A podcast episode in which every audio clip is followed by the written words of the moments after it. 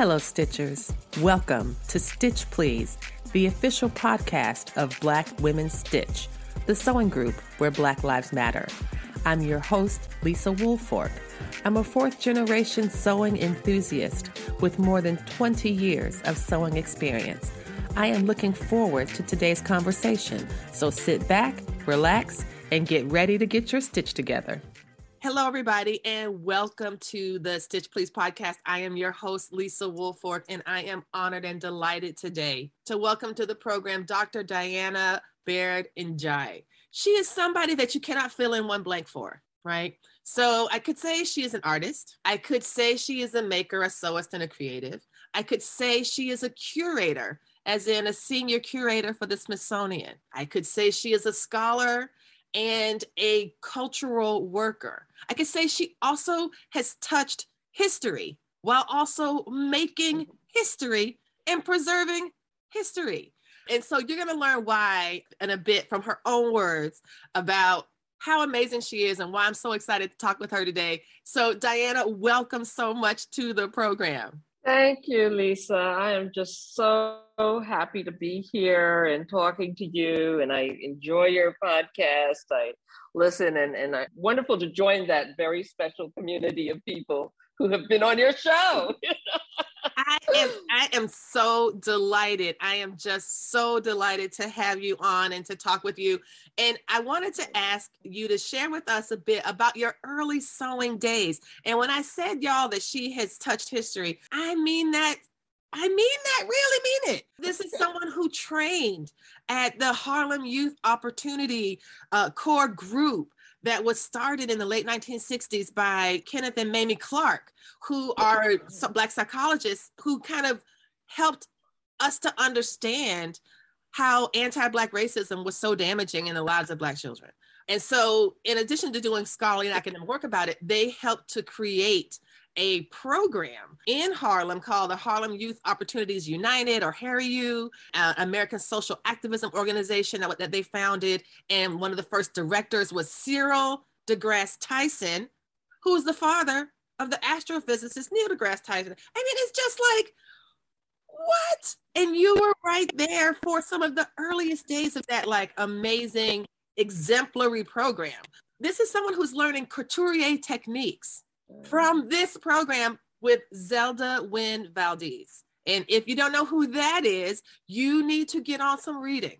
Okay. You need to read. And I will put some links in there for you to read. But this is an amazing Black woman pioneer in right. fashion and design and sewing who worked for, who sewed for celebrities who could look at somebody's body, like Ella Fitzgerald, and not she Ella couldn't come in for a lot of fittings. So she would look at her and say, Oh, okay, let me just make these adjustments and send her a beaded gown that fit. And I think she's like most known nowadays for creating the Playboy bunny costume.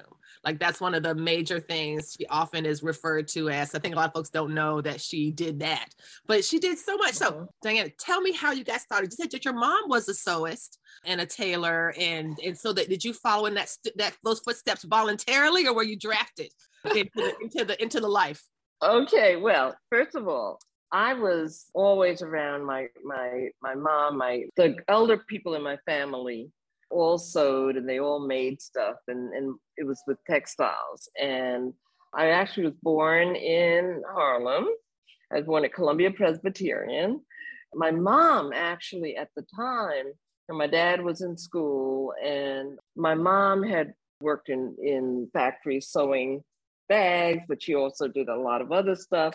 So she sent me to live with my grandparents. You know that whole story.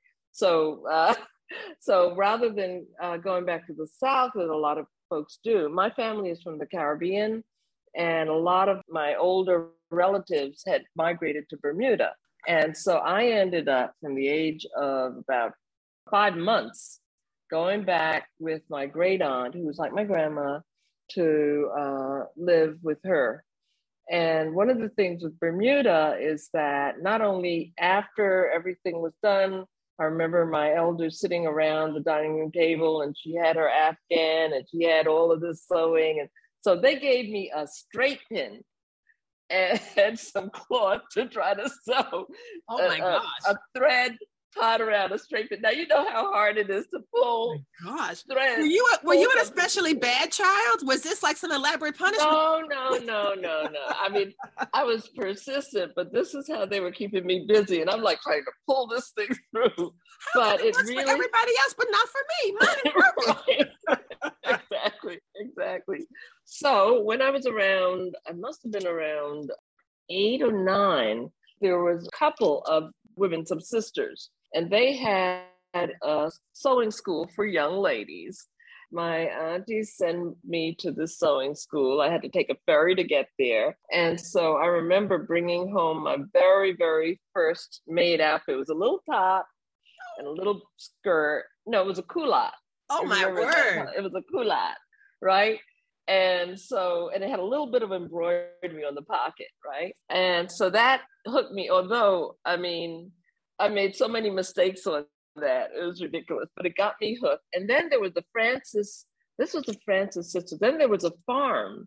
Uh, believe it or not, Bermuda's so small, but it has a farm, right? So, and we had friends down there. And I remember going over to um, these folks' house, and one of the elder sisters, she was getting ready to go to school, and she was ready to go abroad to go to school because Bermuda's just like so big, right? And so she used the dining room table and she was sewing every one of her outfits.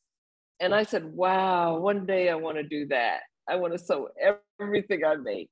So fast forward, my mom ended up having a dry cleaning store. I have to boast about her because she yes. was one of the first Black women to have a dry cleaning business in New York, in Brooklyn, wow. right? But everybody in the family got drafted to work there. And so I, w- I ended up, because I had a little bit of sewing skill, I was the repair lady.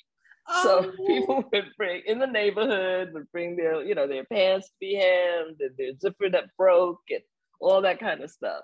And so I did that. And I was in high school. And in summers, I found about this wonderful program that was in Harlem, uh, HARYOU-ACT. I didn't know anything about who founded it, who was in it, but I knew that it was a great place. Yes. And there was this really kind of tiny lady, but with gosh, so much power, Zelda Wynn Valdez. And we used to call her Miss Wynn. Miss and Wynn. we had about we had about, I guess it was about hmm, maybe 15, 16 of us mm-hmm. who were in her school. And we had uh, and she taught us everything. The first thing we had to do, we had to make a cocktail apron. And I remember it had it had zigzag. We had to do it by hand there were machines there, but she wanted us to learn handwork. Yes. So we all sewed her, and her favorite thing was, and she told me later, this is what her own grandmother taught her. Oh. Rip it out and do it again. If it was not completely right, you had to rip it out and do it again. Wow. And she taught us flat pattern making. She taught us draping. She taught us all sorts of things. I mean, we had to come up with a collection. Wow. By the end of the by the end of the summer it was it was amazing just such an opportunity uh you know being trained by the best like we didn't even know know that she was so famous we didn't even know that she was so famous that she had done all this stuff oh my god was like she still had her her place on 57th street and broadway mm-hmm. and she would make things for gladys knight she made eartha kitt's paris wardrobe can you imagine that she made Eartha Kitt's Paris wardrobe. Wardrobe. He made Diahann Carroll's dress, I think, for her wedding. Nat King Cole's, I think it must have been Nat King Cole's daughter's wedding dress. I mean, she did um, just amazing things. She made, she also made Mae West's first sequin gown. A lot of people don't know that. Wow. So she was just amazing. And so this was like her second career being an educator, passing her stuff on, passing her yes, skills yes. on we ended up at the end of the summer, it was 1964, and it was the World's Fair was in Montreal. Wouldn't yeah. you believe that we got funds for us to all go up on a bus and to present our collections at the Montreal 1964 World's Fair? I mean, we we didn't even know. We did not even know what like, this was all okay, about. I guess I'll go on this bus trip. It seems like it's going right. to be a long way, but maybe it'll be fun. I don't know. right, right, right. You know, so we ended up staying in touch and she, you know, she got to know my mom and and you know, I had again the really good fortune of, you know, after being involved with uh, HARYOU-ACT until I graduated from high school. And by that time, we were actually at her house sitting down for dinner. And she got this call on the phone, and it was Arthur Mitchell. And she came back to the table and said, Arthur Mitchell has just asked me to be his designer at, you know, at the ballet, you know, at the, which was amazing. Oh my God. And, and so we were there for actually for history, you know, and, um, of course she you know she left HARYOU-ACT and and so on but she stayed there until she was 95 years old. Wow. And she was you know after she was not as active as a designer mm-hmm. she was still the wardrobe person. Yes. And so I, I had the opportunity to go and visit her and to i was now at the smithsonian and to talk to her and to get and to interview her just before she passed she passed about a couple of years later oh, but just an amazing i'm getting chills amazing. i'm getting chills hearing this I mean, you were saying how the school was located right next to the Apollo Theater. That's right. It was. Like, it was right next to the Apollo. and, and uh, you are a Harlem-born girl, Harlem-born Caribbean girl who has got to like to really to be there and to be in the New York art scene as part of your adolescence. That's as right. part of well, your by development. That time we, that's right. By that time, we'd moved to Brooklyn people who we know as a young adult, as I knew as a young adult, was yeah. like Brenda Connor Bay and a lot of the the folks like right near Flatbush Avenue. Wow. And and by that time, my my mom's store was called Afri-Caribbean. Afri-Caribbean Dry Cleaning and Boutique, and I was the boutique. That's amazing. And you were doing you were in there doing repairs and helping helping yeah. people get you know their their broken busted zippers fixed and exactly. as well as like participating like not only just like meeting history and witnessing history but creating it too in the same way yeah. that your mother created and made history by being the first black woman to have a dry cleaning service and you helped to sustain that as it helped to exactly. sustain you. I mean, it really is a beautiful story about community and about what it means to grow deeply attached to and be fortified by these bonds. And it's such a it's such a beautiful story. And it seems like that shaped your career as oh, yeah. a curator, as someone who continued to do cultural work I know one of the projects I was reading about, one of your projects was about at the Smithsonian was you did a, a Bermudan festival. That's um, right. That was able to kind of bring in diasporic folks. People were able to come from all over the US who had connections to Bermuda, but also I think that Bermuda itself was involved in it. So, can you talk oh, yeah. about that about how that works? It felt like you were kind of like tracing your steps a little bit, um, going oh. back to your roots. So, say more about that. I'd love to hear about that. Oh yeah, well that was that was um, called Bermuda Connections, and yes, um, it was really interesting because I had not been back to Bermuda for a really long time.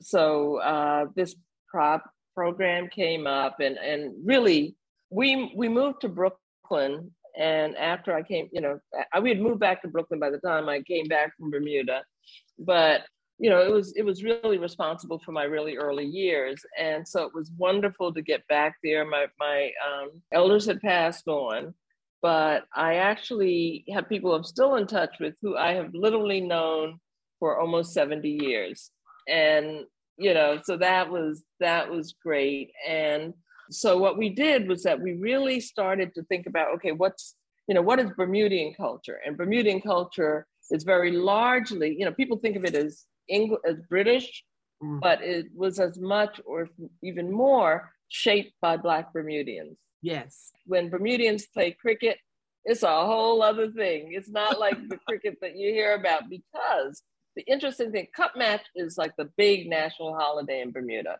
Okay. And cup match was shaped by Black Bermudians who could not play on the white Bermudian teams. Oh. And they also had the way that Bermudians protected themselves from some of the racism that was rampant, obviously, you know, um, it was that they had lodges and everybody belonged to a lodge and the lodges were, had colors. So there were, uh, there was the Somerset Lodge and that was, the, the colors were red and blue and St. George's and their colors were light blue and dark blue. And around cup match time, you either were St. George's or you were Somerset, and there was nothing in between. between. And and so and so we'd have the, the and every people would dress for a cup match. I mean, that was a major thing. You know, they'd dress in their blue and blue or their red and blue and stuff. And so we were able to bring cup match to the National Mall and talk about the whole importance of the lodges in terms of African or Black Bermudian self sufficiency because the lodges help to, people to build houses, they help people to bury, you know, bury folks. The whole, it was a really a life of community. Yes, and like a, um, a mutual so, aid society, a mutual well, it's mutual aid. That's exactly and reinforcement, and because you know the white folks and the colonials aren't going to do anything that right our needs. Only we know what our needs are. So that's why it's important to have these formations. Yeah, absolutely. That's right. That's right. So, you know, we looked into that. We looked into um, all the different things, including Bermudian architecture with the uh, Bermuda takes rainwater for, you know, rainwater. In fact, everybody has a tank on their veranda, not their porch, but their veranda. And, you know, you had to save that rainwater. So the roofs were limestone because the houses were built out of the island. And mm-hmm. so when it rained, they would go down these stepped roofs and go down a spout, and it was safe. So it was ecologically yes. you know, important too, you know? It's sustainable. So, I, am telling you, Black folks have been doing pro environmental work uh, long before they had a name for it. We've had to repurpose right. things and reuse things and collect and make do for quite some time. That's right. That's right. So with the housing in Bermuda, you know, people would build their each other's house. Like, you know, when my uncle was building his house, the community would get together. His the guys would get together and help him build his house, and then they'd go on and build another house, and then they go on and build another house. So that was an important part of the society and the community. So these are all things, these are just a hint at what we did in Bermuda. Uh, I guess the other thing that from Bermuda is that I actually got to the Smithsonian because, you know, my husband uh, was Senegalese. We met in, in New York in school, mm-hmm. but um, I got to know Senegalese culture, first of all, through the immigrant community, mm-hmm. Senegalese community, and then you know, coming to Senegal yes. to meet his family and and and so on. So I was at New York State Council on the Arts. I was I had left. Huh, I got it. I had left my first my curatorial position, which was at the Muse Community Museum. Okay. And that's a whole other story. but I, was at the New York State Council on the Arts, and then we heard about this that that the Smithsonian wanted to do a program at in Senegal, and John uh, Whittington Franklin, who was John Hope Franklin's son, was working at the Smithsonian, but he had taught in Senegal, and he convinced, you know, the folks at the Smithsonian to do a Senegal program. And so they had hired me and my husband to come and to do that program. And I was supposed to be on a one-year leave, and then 32 years later, you know, they're like, "You think she's coming back?" We don't think so. yeah, yeah. So, you know, so, and I just, you know, it was just wonderful. It was like a, a dream come true. We, we visited all over Senegal. My husband came from, comes from, or came from a very, very old family of oral historians, griots, musicians. And so he knew all the traditional folks. In fact, his father was a traditional healer and a and hunter and a tailor his sister had a show about tradition in Senegal and just like a really wonderful opportunity. So we learned a lot. What I appreciate about this so much, Diana, is how thoroughly reciprocal, how thoroughly invested and reciprocal your work seems to be in the same way that you are scholarly and studying these things, you are also getting to live them as a practice and to see how everybody is participating in making culture, right? And so I wanted to slow okay. down a little bit, just ask for a few definitions. It might be helpful for folks sure. who are listening. What does a curator do? Ah. what, what does a curator do? I mean, because you know, I'm coming from some from a background that I'm familiar with museum studies. I'm familiar mm-hmm. with, you know, that this is a field. But for, you know, for people who aren't necessarily in the academy or in the art space, but are just interested, how would they understand like what a curator does and why a curator is important for keeping for keeping cultural records? Okay, well that that's a great question. It's I know it's a big question, but I, I know yeah. you have a good answer. curating has become this word now that everybody uses, you know, curating my whatever, you know. But yeah, but okay, so curators are charged with two sides of things. The um, and, it, and and the word was originally used with with objects primarily, and that becomes important because I want to talk about what I do, which is a little bit different. Yeah. In museums, curators would be charged with the care of objects, but also the interpretation of objects in a museum. So you have a collection, and a curator may acquire things for that collection and they may make sure that they're well taken care of along with a conservator and other things but they also would create exhibitions they would curate exhibitions and curating exhibitions means uh, taking from those objects that and looking at the patterns between those objects and what the meanings of those objects are and putting them together in a way to tell a story. Okay. So a curator, in a way, is a storyteller. And but a storyteller using elements and in the past using objects to tell a story. Mm. Now, the word curating, as far as what I do at the Smithsonian, we curate traditions, not people, but we, we you know, we bring traditions together and we talk about what's living, living culture. And not again to put people on exhibit, and that was done in, a long time ago, but to curate dialogues between people who have different stories to tell. So our uh, what we do with the Smithsonian Folklife Festival, which has been around since 1967, is to bring people together who represent a tradition, who represent a culture, and try to tell that story. Or not, we don't try to tell that story, but we try to like facilitate that gathering so that people can tell their own stories yes. about what the culture means to them. Yes. Okay, so when the Bermudians came, how we started that, and this is a, a really good example. When the when we were talking to Bermudians, the very first thing we did was to have bring everybody together in one place. Well, not everybody, but a lot of people together who represented different parts of Bermudian culture and Bermudian society. And we say, okay, you know, tell us, you know, how do you see your culture and how can we represent that to the public, to other people who don't know anything? And we had journalists, we had researchers, we do we do training of people now, especially from the community.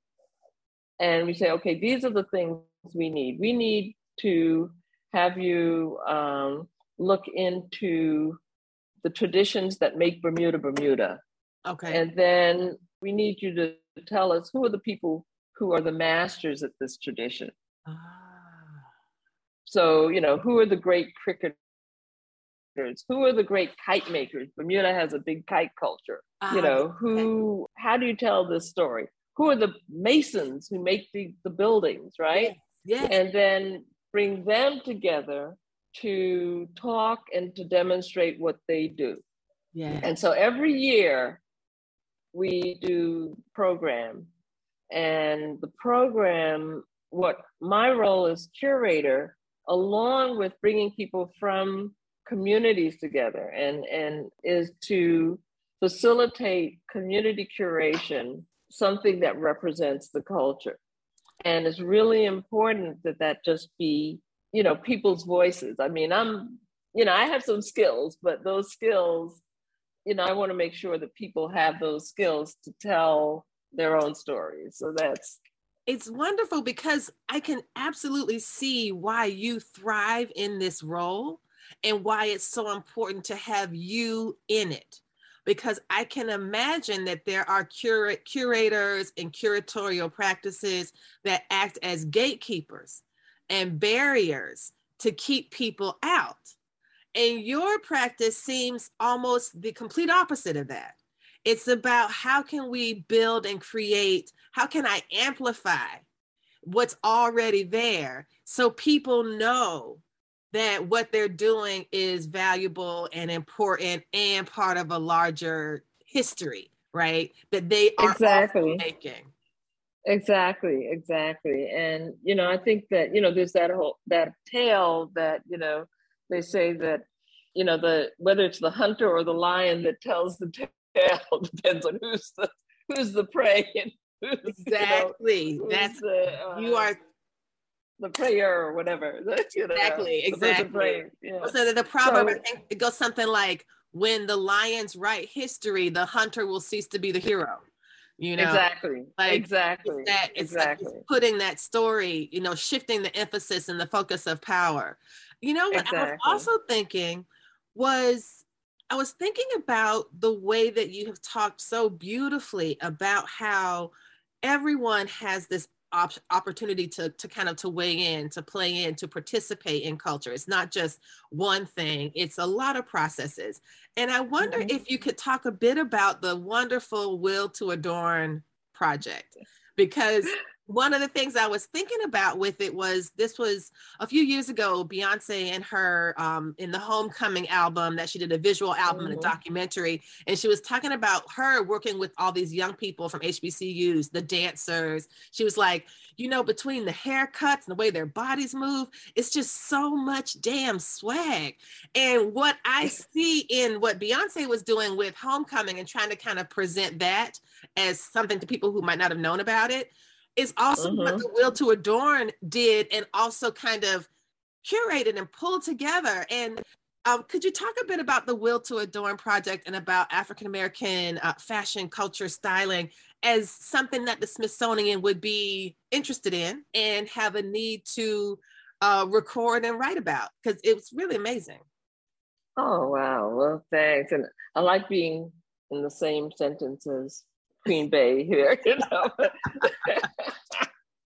but no, no, no. But but actually, you know, how that started was that I'm I've always been interested in dress, obviously, and, and you know, both as a maker, and I thought I was going to be a designer, and and I ended up in anthropology. But one of the reasons why I ended up in anthropology, and this is connected to the Will to Adorn, is because remember I was saying that I was a little Caribbean kid growing up in New York City and didn't understand where I fit in.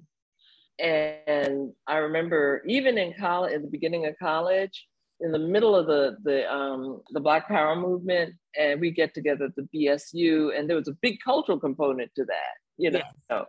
And part of it was that people would talk about the foods they grew up eating, and I remember them talking about, you know, grits and talking about you know, chitlins and hog maws and all that, you know, like the song and all, all that stuff, right? And I was like, oh my God, I grew up eating curry and peas and rice and and stuff that, you know, beef patties and stuff like also that. Also delicious. Also, also delicious. Also delicious. Also delicious. You yeah. are making me quite hungry right now. I love some peas and rice. And I'm actually thinking, oh, it's Friday. I can get oxtails today. That's what I'm thinking. That's right. That's right. Oh my goodness. Well, you know, the thing is though, that I was, you know, there at that time there was only you could be black or you could be Oreo, you know, you could be black or you could be white, ah, right? Yeah. And at that time, there wasn't a lot of space for those of us who, you know, had a bit of we knew we were black, but we or African American, I should say, because my dad, that was a very important thing and he was a sociolinguist, which is a whole other ah. story. So we knew that you know we had our culture. Yes, was a, Af- a culture of African descent, but it was different. Yes. And so one of the things in my mind that made me go into anthropology was to tell that story yeah. and to figure it out for myself. Yes. So with the will to adorn, it started out, and my mom had such great style. She was well until 85, she was in in fashion shows and things. Amazing. So that was the other part of the culture. And so I realized that look, you know, we talk about fashion, but a lot of folks don't talk about that vernacular culture, how we curate our closets, we curate our, you know, we choose by what we decide we're going to wear. We choose. That's right. And it's a cultural choice. It's a folk art. It's a it's an art. It's a it's a tradition, right? Yes. Yes. And there are also these people without which we could not implement that tradition. No. When we're going to get our hair, yeah. You know, we're gonna have all gotta of make the stuff. outfits. Someone's got to make the right. outfits. Somebody's we're not right. getting outfits off the rack at J.C. Penney.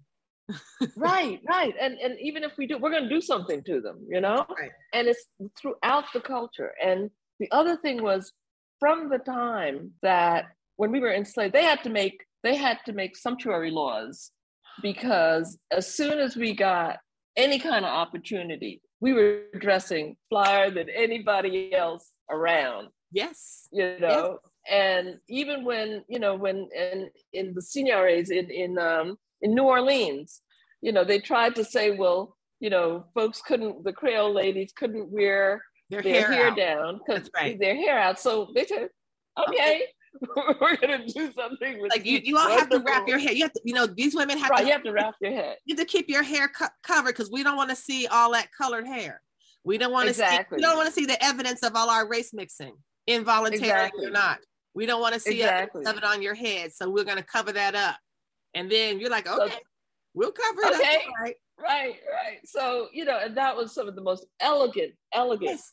so ways right. of dressing. Yes. So the other part of that is that I realized that, first of all, the first thing that people see of us, and it's the source of our joy, but it's also been the source of discrimination against us, is what we look like. Yes. And so where we have a choice, you know, we have always used our clothing as a way to express ourselves, to resist, to show our joy. Yes. And to really do the best, you know, that, that we can do. But there are also communities of style. So not all of us dress the same way. So many, just like in in in our music, mm-hmm. you know, uh, whether you know we have so many types of music, yeah. we have just as many types of dress. Yes. And so the will to adorn was shaped around, it was a phrase from Zora Neale Hurston. And she said, you know, that one of the, I'm paraphrasing, but one of the most important parts of African American culture is the will to adorn. Mm. And she talked about dress, she talked about the way we adorn our words, she talked about the way that we embellish. You know, we just love to embellish, right? Yes. yes. Hey, friends, hey. What are you doing on Thursday around 3 p.m. or so? You got 30 minutes to hang out with Black Women Stitch? You got 60? If so, come through for 30 Minute Thursdays. Thursdays, 3 p.m. Eastern Standard Time. You can chill with Black Women Stitch on Instagram Live or talk with us through the two-way audio on Clubhouse at 3:30 p.m. Eastern Standard Time. That's Thursdays for 30 minutes. Come hang out, chill, and have fun with us. See you Thursday. I'm just so excited that you mentioned Zora and you know, cause uh, her work, some of us that she also trained as an anthropologist, right? That she studied right. with Boas and all these big folks. But one of the things that her language is also so great at is its adornment, the way that she has that such a beautiful ear for dialogue. And I'm reminded yeah. of the black folks that you know in, that I'm in community with, which is mostly with black people. The way we even talk about COVID 19 as a pandemic, I have heard so many different ways that we as Black folks talk about this. People call it a panini, they call it a panorama, they call it a personal pan pizza. We are in the middle of a, of a global planapoli. We are in the middle of a, a global, I mean, we're in the, it call, you know, and again, you know, we're in the middle of this big old paparazzi going on here. People are having no sense about but that is again, and again, I don't know if white folks are doing it too, because I'm not in community white people like that, right? But I know for us, I, have you heard that too? Am I just bugging? I've heard that, but yeah, but I've heard Miss Corona, Miss Corona, all of the Miss Corona. Miss Corona not let me go on vacation this summer. right, exactly, exactly. And so, yeah, no, we we we do words. We do we, words. We do you know? words. We do, and Yeah. I know your dad is a sociolinguistic a linguist. Knew that we do oh yeah, words, and so that, I love that idea of the adornment, the embellishment, the you know bringing good energy around something that's bad. Like that's how we that's how we thrive in a country not made for us.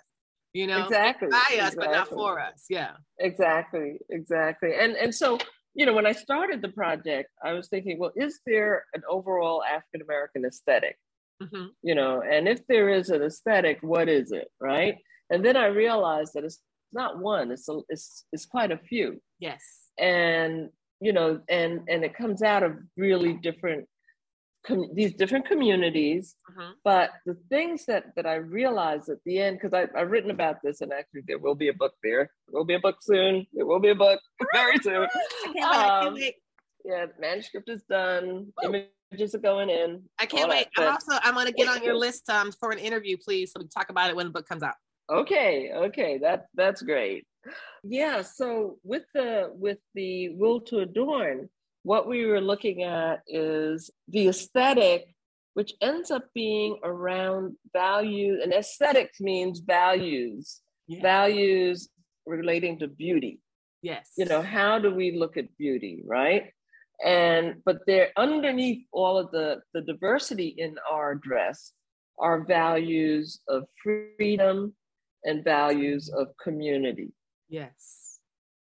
And also the right to self define because what we're do- doing is we're defining ourselves through our dress Yeah. and don't think that people don't realize that you know in the dominant white society and try to squash it Mm. because in doing the research if you think about all of those lawsuits that were brought again or, or all of those rules that were made and still you know were are were being made to keep us from wearing our hair the way that that we Grows wanted out to of our wear our hair and dictating right right right so you know things like the crown act had to be Yes. passed you know Yes. as exactly. as you know things like that but then also the variation so it turned out to be uh, the will to adorn project first of all we did a folk life festival program Mhm. and that was wonderful because we were able to show every day we had fashion shows on the mall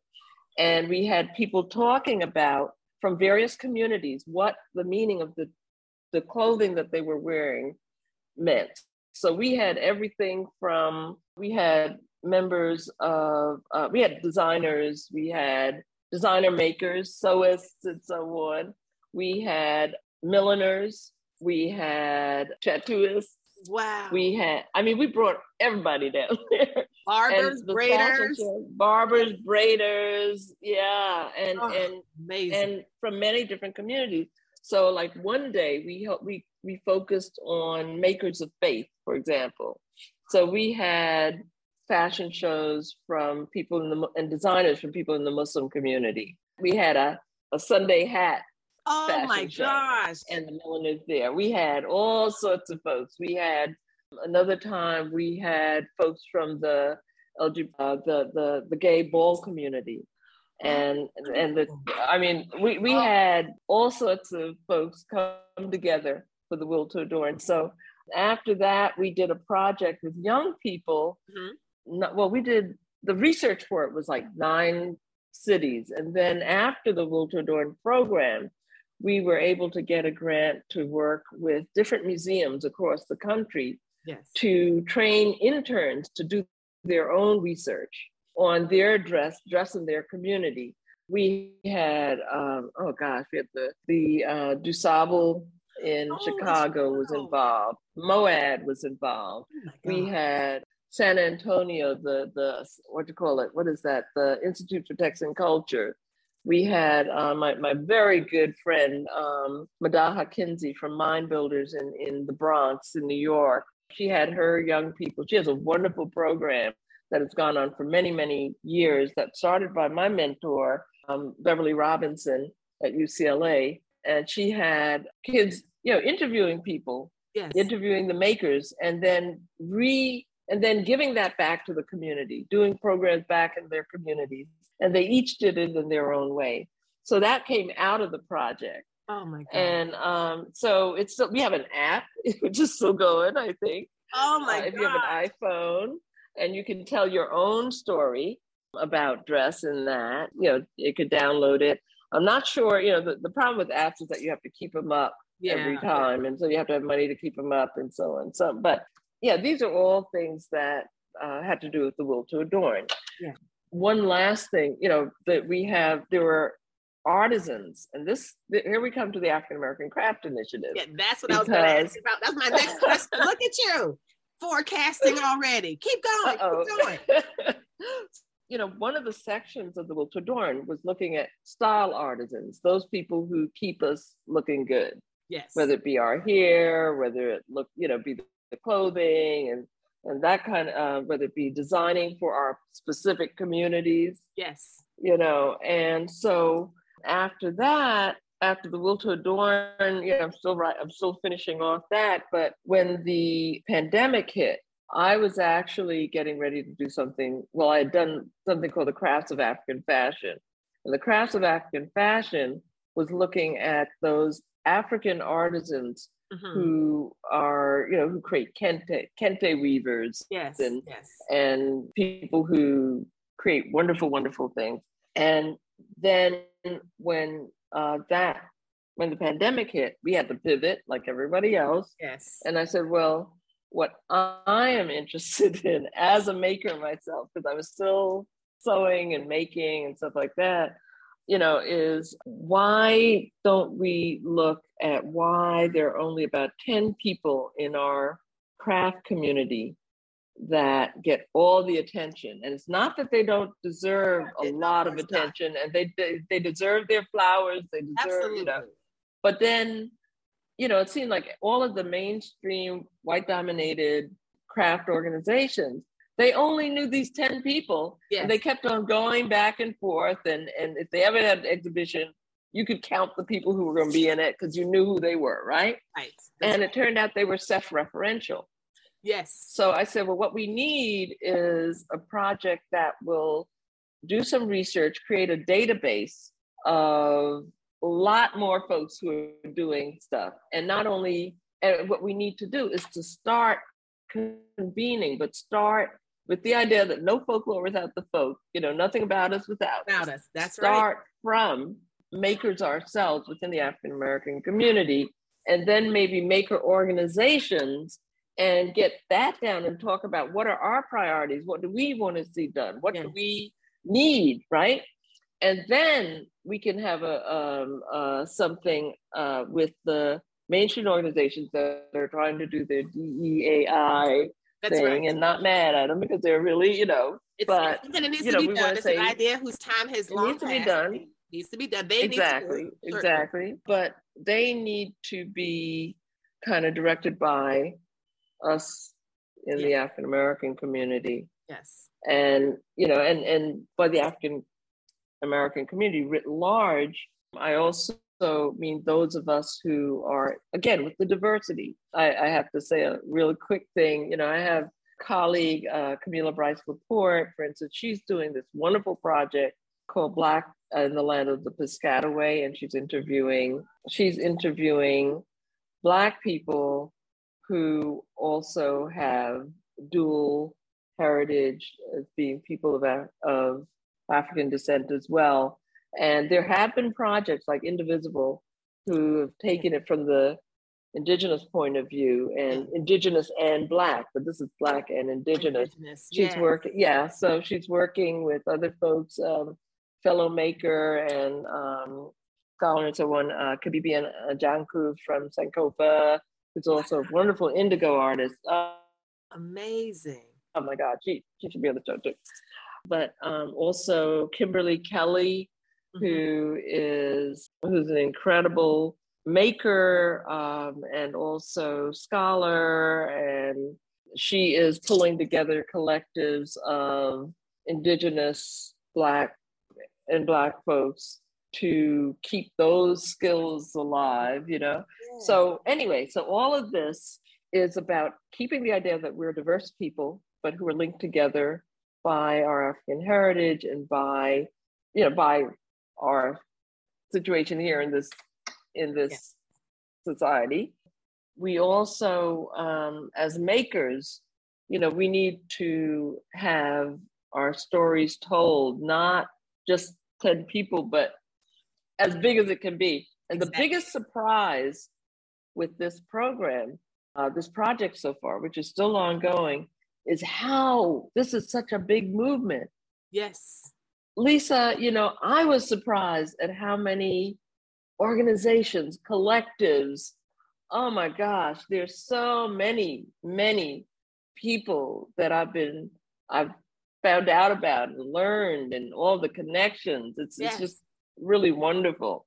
And in fact, I have to admit, I didn't know about Stitch Please until until we were doing the work for this. But wow, you know, yeah, I'm so ex- the reason I'm I'm excited that you're excited by and being surprised by this because what I'm learning is if we let the dominant culture tell our story, they will always go back to the same 10 people, right? Because yeah. it's self referential and they feel like they've done all the work they need to do by identifying the 10. And right. it, it gives the impression that there is scarcity. Right. But one thing that I loved about being part of the African American Craft Initiative and the think tank was the abundance. It was so many. Like we couldn't even all be in the same session. Like you had right. like six or seven different sessions of different people in different groups. And I met folks in the group that I was with. I got to connect with uh, Michael, the the chef who does. Um, oh, Michael Twitty. Michael Twitty, who ended up. yeah. I, I connected with him. I was reading his articles in my class, and I connected with him after being in that session. And he came and spoke to my students you know? Oh, that's like, good. Well, I have I have a Michael Twitty story. You know, he was my intern. No way. What? He was my intern before in his last year at Howard, and I mean, I mean, just amazing. Such a wonderful, bright, you know, incredible, incredible he's, historian. He's so great. And, and doesn't he have two yeah. James Beard Awards? Like, yeah, they yeah, don't, yeah. They don't just shovel those out to people. Like, this is incredible. no, not at all. you know? not at all so yeah. you, you have done such a wonderful job and the way that you are so connected to so many different folks. And one of the things that i really appreciate about your work your vision your perspective is that you want to be an amplifier. You want to make sure that other folks are being heard and that we're all being like recognized and documented. And like you really truly believe that there's no folklore without the folk you know? That's true. And that that's that big true. shift from curating objects to stories to people without without the kind of the gatekeeping it really is a beautiful beautiful gift that you are giving to posterity to our community but to just the world of knowledge in general and that is so vital because there are so many ways that we might say well I don't see this and I don't see that. And it's hard to become something you've never seen, you know? Mm-hmm. Um, but the mm-hmm. fact that you mm-hmm. put so much out there for us to see and to learn from is just incredible. It's just really oh. uh, such a powerful and permanent and ongoing gift that you have given and that i think is i that i want to give you props for right now. And i hope that you continue i hope that people are telling you this all the time. So. Oh well thank you so much. I mean it's and, and i feel i mean you're doing the work you're doing the work yourself you know what you're doing both as a scholar and uh, you know with your students but also through this podcast and the other stuff that you do. I mean i think that it's it's amazing.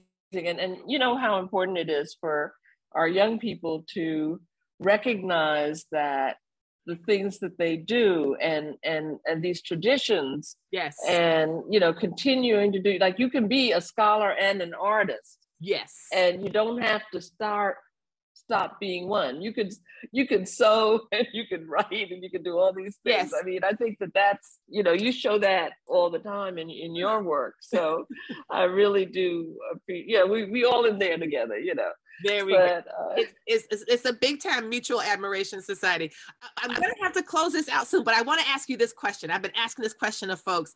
The, the slogan of the Stitch Please podcast is that we will help you get your stitch together. Okay. I love it. That's what it is. It. So if I were to ask you for advice, and what would Mhm. you say? What would you offer from your interpretation, your work as a curator, as a maker, as a scholar? What would you say to help someone get their stitch together? What kind of advice would you offer? Wow. Well, first of all, talk to your aunties. Talk to your, you know, get the stories, get the stories, and even sit by the side of your grandma, your aunties, your uncles who stitch too, you know, uh, all those folks, and and really and continue to do it. You know, if you don't get it right first, do what uh, Miss Wynn said. You know, rip it out and do it again. so that would be my story you know just keep on keep on at it don't think you have to be one thing like don't think you have to be a scholar and not an artist you can do both don't think you have to be one thing and not the other so that's that's my big advice I love it. Oh my gosh. I am so grateful to you, Diana, for taking the time to talk to me all the way from Senegal today. I am so, so grateful for our first conversation, our first time with you on the podcast. Because, Okay. like I said, there's y'all, I have barely scratched the surface in this in this conversation. And I am so grateful for you for being with being with us today. Thank you, thank you, thank you. thank you for inviting me and uh, have a great time You've been listening to the Stitch Please podcast, the official podcast of Black Women Stitch, the sewing group where Black Lives Matter. We appreciate you supporting us by listening to the podcast. If you'd like to reach out with, to us with questions, you can contact us at blackwomenstitch at gmail.com. If you'd like to support us financially, you can do that by supporting us on Patreon, P A T R E O N and you can find Black Women Stitch there in the Patreon directory. And for as little as $2 a month, you can help support the project with things like editing, transcripts, and other things to strengthen the podcast. And finally, if financial support is not something you can do right now, you can really, really help the podcast by rating it and reviewing it anywhere you listen to podcasts that allows you to review them. So I know that not all podcast directories or services allow for reviews, but for those who do, for those that have like a star rating or just ask for a few comments, if you could share those comments and say nice things about us at the Stitch Please podcast, that is incredibly helpful. Thank you so much. Come back next week and we'll help you get your stitch together.